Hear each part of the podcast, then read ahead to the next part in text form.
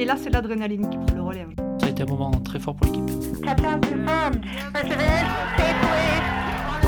Dans un silence incroyable où tout le monde retenait sa respiration, Le jour où. Un podcast où les femmes et les hommes du CNES racontent un moment fort de leur carrière au CNES. le jour où j'ai assisté en direct du JPL à l'atterrissage de la mission Insight. Alors je suis Philippe Laudet, donc euh, aujourd'hui je suis thématicien astrophysique, mais j'ai été pendant 8 ans euh, le chef de projet du sismomètre SACE pour la mission Insight de la NASA qui s'est posée sur Mars euh, au mois de novembre 2018. Euh, mais cette mission avait commencé en 2011 et pour moi le jour le plus fort de tout ce projet ça a été l'atterrissage, mais c'est surtout en regard d'un contexte de 8 ans de développement, marathon, course de vitesse en même temps, qui nous ont épuisés, jalonnés d'anecdotes euh, dans tous les coins. Et le point culminant, ça a été cet atterrissage. Alors, il faut comprendre que pour l'atterrissage, j'étais au JPL, donc en Californie, qui était responsable de fournir toute la mission InSight à la NASA. Et cette mission InSight avait pour instrument principal notre euh, sismomètre que j'étais responsable de fournir au JPL euh, en temps et en heure. Alors ça avait été énorme parce que le planning pour avoir rendez-vous avec Mars était très compliqué. On avait une équipe qui travaillait euh, vraiment d'arrache-pied et qui a beaucoup souffert. euh, Et heureusement, ça a été un grand succès. Donc ça nous a consolés de, tous les efforts qu'on avait mis. Et pour l'atterrissage, eh bien, tout le banc et l'arrière-banc euh, de la NASA et du JPL étaient réunis en Californie. On était toute l'équipe, le noyau de l'équipe. hein, donc c'était à peu près une douzaine de personnes du CNES qui étions sur place pour assister. Mais après l'atterrissage, on était sur place parce qu'ensuite, il nous fallait euh, procéder au déploiement du sismomètre sur le sol avec nos collègues opérationnels du JPL, donc qui travaillaient en horaire de jour, donc il fallait qu'on soit sur place. Donc toute l'équipe était là, on avait traversé toutes ces épreuves ensemble, et soudain, au moment où allait avoir l'atterrissage, la NASA me demande, enfin le JPL vient de me voir et me dit, vous, vous êtes chef de projet, donc vous ne serez pas avec l'équipe. Les équipes sont toutes regroupées dans un bâtiment où ils vont vivre l'atterrissage en direct tous ensemble. Mais étant donné que vous êtes chef, vous, vous allez venir avec les autres chefs. Et je me suis retrouvé dans un bâtiment totalement isolé, coupé de mon équipe. Et euh, c'était très triste pour moi. Mais je ne pouvais décemment absolument pas m'opposer à ça, parce que c'était pour les Américains, c'était un honneur de me proposer ça. Bon, j'étais consolé parce que mon fils était là, il était de passage en Californie en vacances, et il m'avait demandé s'il pouvait assister, donc j'avais demandé des autorisations, il avait été autorisé à rentrer. Et du coup, il était avec moi, et j'étais avec les familles du chef de projet Insight, les familles de tous les dirigeants, et j'ai découvert à cette occasion j'ai, euh, les, membres de l'ambassade de France qui avaient été invités euh, diplomatiquement aussi à l'atterrissage. Et donc, je me suis retrouvé à la fois flatté aux premières loges et un peu déchiré de ne pas être avec le reste de mon équipe. On s'est retrouvé juste après et on a vécu les 4 mois de recettes en vol ensuite ensemble. Au fur et à mesure du- de la descente, qu'est-ce qu'on ressent comme sentiment? Est-ce que c'est de la pression qui monte? Est-ce que c'est une grande confiance? Ben, La réponse est les deux, mon général, parce que il y a à la fois cette grande confiance, on est entre les mains du JPL, cet sentiment de légèreté de se dire je n'ai aucun rôle à jouer là, je ne suis pas derrière un pupitre, j'ai pas de commande à envoyer, de toute façon ils elles arriveraient 7 minutes plus tard, tout est déjà fait en fait, on reçoit les télécommandes avec 7 minutes de décalage, mais ce sont les meilleurs qui sont aux commandes là, donc on se déstresse. Un peu comme quand on est dans un avion, il y a des turbulences, ben, on n'est pas le pilote, donc ça ne sert à rien d'angoisser. Donc il y a ce sentiment qui amènerait plutôt à se décontracter. Mais en même temps, il y a, mon Dieu, tous ces efforts investis. Et s'il se passe quelque chose là, c'est la catastrophe. Euh, si le parachute s'ouvre pas bien, si les tuyères s'éteignent trop tôt et que la vitesse est pas bonne, si une fois que tout est posé, le sismomètre, on l'allume et puis qu'on se rend compte que c'est un tas de ferraille dissocié parce qu'il n'a pas supporté les vibrations, on l'avait protégé avec le Cradle qui est un sous-système que le CNES avait défini. A-t-il bien fonctionné après 7 mois de croisière? Donc en même temps, on sent qu'il y a la pression qui va revenir, mais à chaque étape où on entend la confirmation que cette étape est franchie, le stress augmente, ça serait trop bête que ce soit la dernière étape. Et puis le soulagement général, c'est une explosion, donc il y a énormément d'émotions. Paradoxalement, je m'attendais à fondre en larmes, pas du tout. je crois qu'il y avait une partie de moi qui contrôlait le processus. À aucun moment j'ai eu ce genre de sentiment, mais il est parfaitement légitime, j'en ai vu d'autres.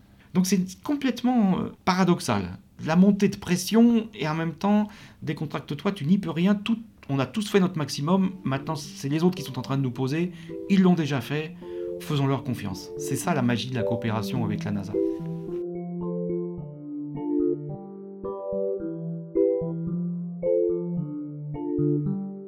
Mais cet atterrissage était extraordinaire parce que, comme euh, vous le savez, le JPL était à ce moment-là les seuls à avoir posé en douceur sur le sol de Mars plus de 9 missions. Et ils avaient pour Insight envoyé deux nanosatellites qui ne se sont pas posés mais qui étaient en orbite autour de Mars, au-dessus du point d'atterrissage d'Insight, en même temps. Et ces deux nanosatellites ont permis d'envoyer des données en temps réel de l'atterrissage. Ce qui fait qu'on a vécu avec un vrai compte à rebours la descente minute par minute. L'ouverture des parachutes confirmée, l'allumage des rétrofusées confirmé, dans un silence incroyable où tout le monde retenait sa respiration. Et au bout d'un moment, quand ils ont confirmé dans la salle de commande qui était juste un étage au-dessus du bâtiment, l'atterrissage en douceur est confirmé et ils ont une expression pour dire euh, We are safe on Mars, c'est-à-dire qu'on est, on est en bonne santé sur le sol de Mars. Ils ont explosé au-dessus, et là, ça a été l'explosion que j'ai partagée donc avec ces gens que je ne connaissais pas, et mon fils, que je connaissais évidemment beaucoup mieux.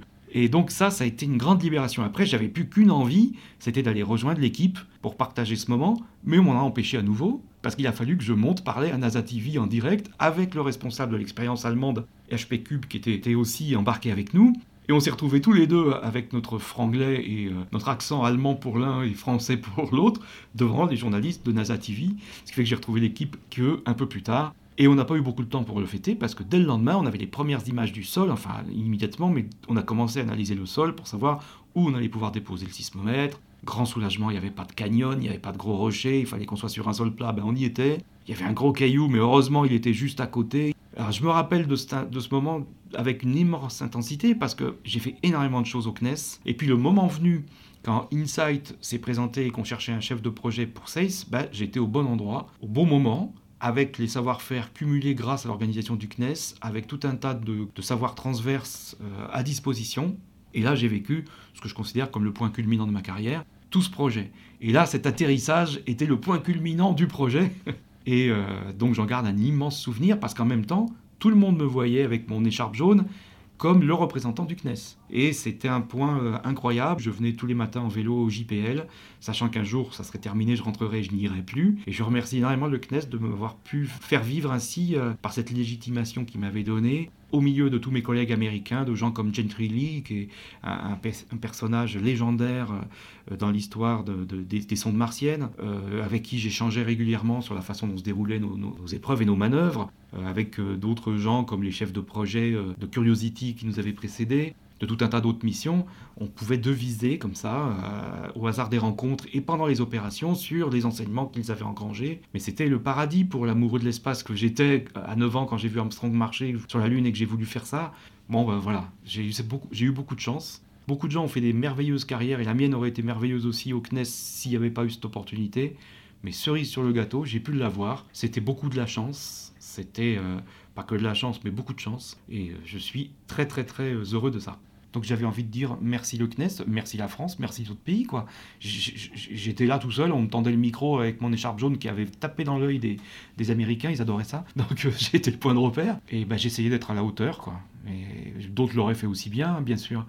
Euh, enfin, aussi bien, j'ai aussi fait quelques bourdes, hein, parce que personne n'est parfait, mais d'autres l'auraient fait à leur façon. Donc en fait, on se sent à la fois vachement fier et en même temps redevable. Voilà.